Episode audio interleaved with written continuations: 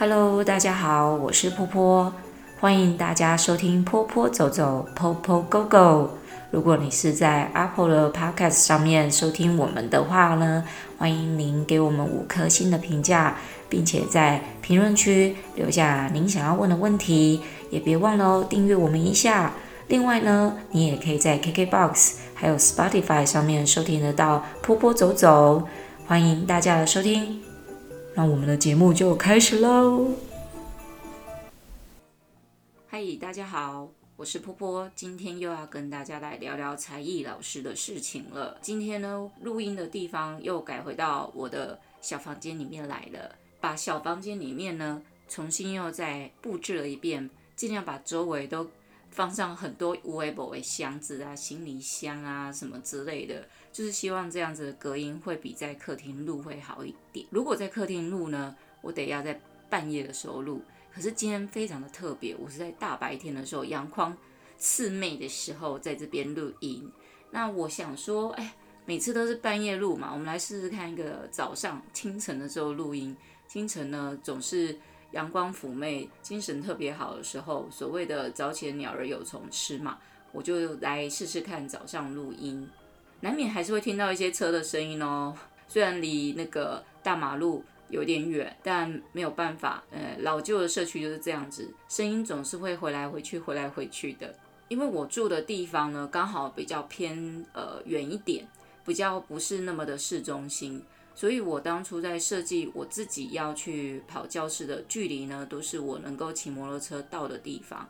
其实我中间有过一段时间是用开车的方式，因为工具实在是太多了，有时候忘记带这个，你就会很担心这个课上不了。我后来用开车的方式，我车上就堆满所有我的工具啊，还有呃纸啊、颜料啊、画笔啊等等之类的。我后来发现开车，像我们要去的很多地方啊，其实车子不好停，像幼稚园附近、补习班附近，它都是在市中心。我的妈啊，那个光是要找停车位的时间，我都常常迟到。后来我放弃开车，我再度的回到我的摩托车。那我的摩托车呢，我把它命名为小白，因为它是我十八岁买的第一台摩托车。那个那个年代呢，还有那个五十 CC 的小绵羊，我把它当做是我很重要的一个身材工具。所以不管它是需要保养啦、吃油啊什么，我都会尽量的去满足它。没有好好保护它，我就没有很好的交通工具了。在小白的一生里面呢，它陪伴了我很长的一段时间，将近快要二十年。小白的身材啊，非常的苗条，然后又很轻盈，所以呢，我可以骑着它到处跑来跑去的。你们不要看五十 cc 小绵羊的那个摩托车前面的空间可能会很小哦，不不不，不要让空间限制了你的想象。以一个美术老师来讲呢。这个空间不管多大多小，它都是无限的空间。我带多少的工具，它就能装得下多少的工具。再不然，我也会背在身上。听到这里，大家有没有觉得这是一件非常不可思议又相当危险的事情？是的，我常常因为材料工具带的太多，在摩托车上面，有时候我骑摩托车真的，呃，摔倒次数真的也不少。然后呢，其实这培养了我很好的一个平衡。技术怎么说呢？其实，在我的那个大袋子里面啊，我会把两边都放得很平衡。每一次要带的工具里面呢，我会算好今天大概有多少的学生，然后要用多少的材料，把它放在这个袋子里，精简为主。之前开车哈，我会想说啊，我能够带的，我尽量都塞在车上啊什么的，结果造成车上全部都是杂物堆的到处都是。也带了很多那种，就是可能这堂课或下一堂课根本不需要的东西，或有的材料放在车上一直都忘记要使用它，导致什么呢？第一个，我的油钱会增加，呃，我的车子重量其实也会变得很重，我常常载这些可能用不到的东西到处跑来跑去的，倒不如就是我把它精简下来，然后放在我的摩托车上面再到处跑。这个小白呢，其实陪伴了我很长一段时间，从我的学生时代啊。我搬家，他也是我的好伴侣。我没有男朋友的时候呢，就是要有一台很好的摩托车，它可以帮你 载所有的衣服啊、棉被啊这一些的去宿舍。当然这几年来辛苦了小白很多，他常常要超载很多我需要带的东西，然后嘞，而且他也陪伴着我去过许许多多不同的景点。我记得我骑着我们家这台小白啊，最远应该是骑到那个台中港，真的是台中港的港边哦，因为我们要去参观一个。呃，书船就是这一船，这一艘船呢是载满了书，然后全世界跑的游轮。这大概是带着他走最远一次。那最高一次就是带着小白去大坑爬山。我觉得我的小白真的被我折磨得很彻透。我觉得不管是呃每一个老师他需要的重要工具是什么，但是不外乎就是你一定要有一个很好的交通工具。如果开车的老师呢，大部分其实。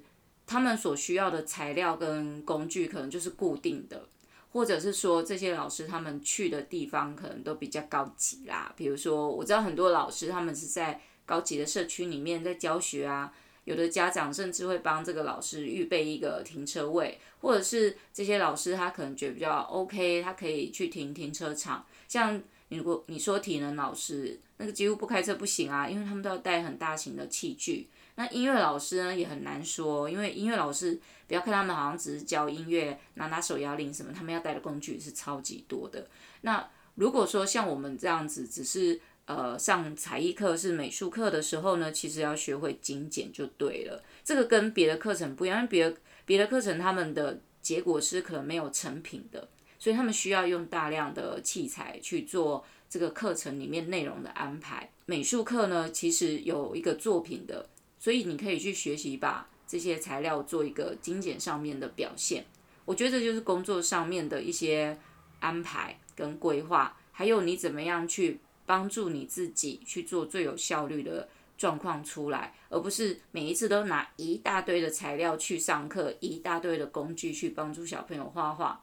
当然那样很好玩啊。但是有必要吗？孩子其实一堂课他最能够专注玩的东西大概就是一两样。其实这个可以怎么做呢？这个我们后面可以听大家来留言问问题，我来跟大家好好的做回复。一直到前几年啊，我慢慢觉得我们家那只小白好像越来越疲倦了，它已经老了。有时候我在骑乘的路上啊，我可以感觉到小白隐隐约约在透露给我知道，说我快不行了，我老了。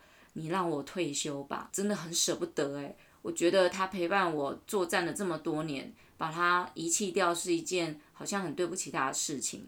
可是当我 骑在路上的时候，我觉得他越来越慢，越来越无法像我我们以前一般的冲刺。当美术老师年轻一点的时候，就像追风少年一样，真的是全台中是这样秀来秀去，秀来秀去的，真的是非常可怕。你知道，我们是跟时间赛跑的才艺老师。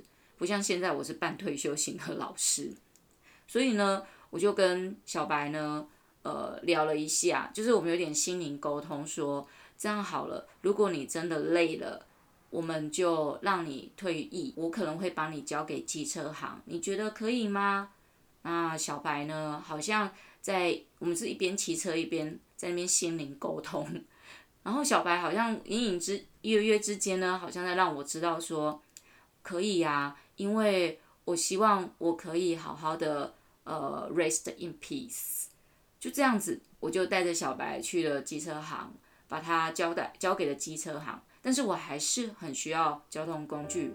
待我跟小白好好的道别之后呢，我就迎向了我另外一个小黑，想前面白了对不对？李珍妮啊，那不然今麦来哇哦会好啊啦哈。那换黑色的呢，这个呢就。直接 upgrade 升级到了一百 cc，一百 cc 真的骑起来跟五十 cc 真的差很多。五十 cc 骑在路上的那个风吹来是会东倒西歪，有时候遇到那个强风，你知道吗？到了秋冬的时候是非常明显。我觉得这几年来的秋冬的天气可能好像比较不是那么明显，还是可能我比较没有那么常跑外面了。我都常常带着小白，然后我的那个胯下总是放的一大包，就是将近五十公斤的那个材料，不管是。吹风、日晒，或者是雨淋，即使是那种台风来临之前的暴风雨哦，我们都是骑着这个小白呢，到处去呃赚钱。大家有没有听到？就是不管刮风下雨，或者是台风来临之前，我们都是得要工作的。可见当才艺老师呢，是要非常的个性坚毅不拔的。这么的刮风下雨，我给你刮圣台风，你还得骑着一台小白五十公斤的材料在路上，然后一天要跑三个地方去上课。你身上能穿的只有雨衣，不难想象为什么后来会选择开车。但是开车真的要停车也很麻烦，你下了车，你刮风雨淋还是会淋到，也不如调的外算了，还比较快一点。当小黑来了之后呢，因为小黑可能命比较好一点。这个时候我已经渐渐不再是呃到处跑的才艺老师，因为我后期大部分都是在做师资培训的工作。所以在呃第一现场带孩子的工作的时间呢，有稍微减少一些，希望能够把我所学呢，可以传导给其他现在年轻或者是即将进入这个行业的老师。大家听完这个骑车的这个职涯，不要吓到，其实这个是一个常态。我相信有很多其他的工作类型的朋友们。也是必须要骑机车上班的，不管是刮台风啊，哇，现在刮台风不行，一定要马上休假，对不对？呃，不管是大风或者是下雨啊，或者是日晒啊，很多人都是必须要这样工作的。所以我总觉得我的工作类型呢，其实是一般普通而已，大家也不用听了会觉得吓到。你不觉得这样其实是一个蛮自由的工作吗？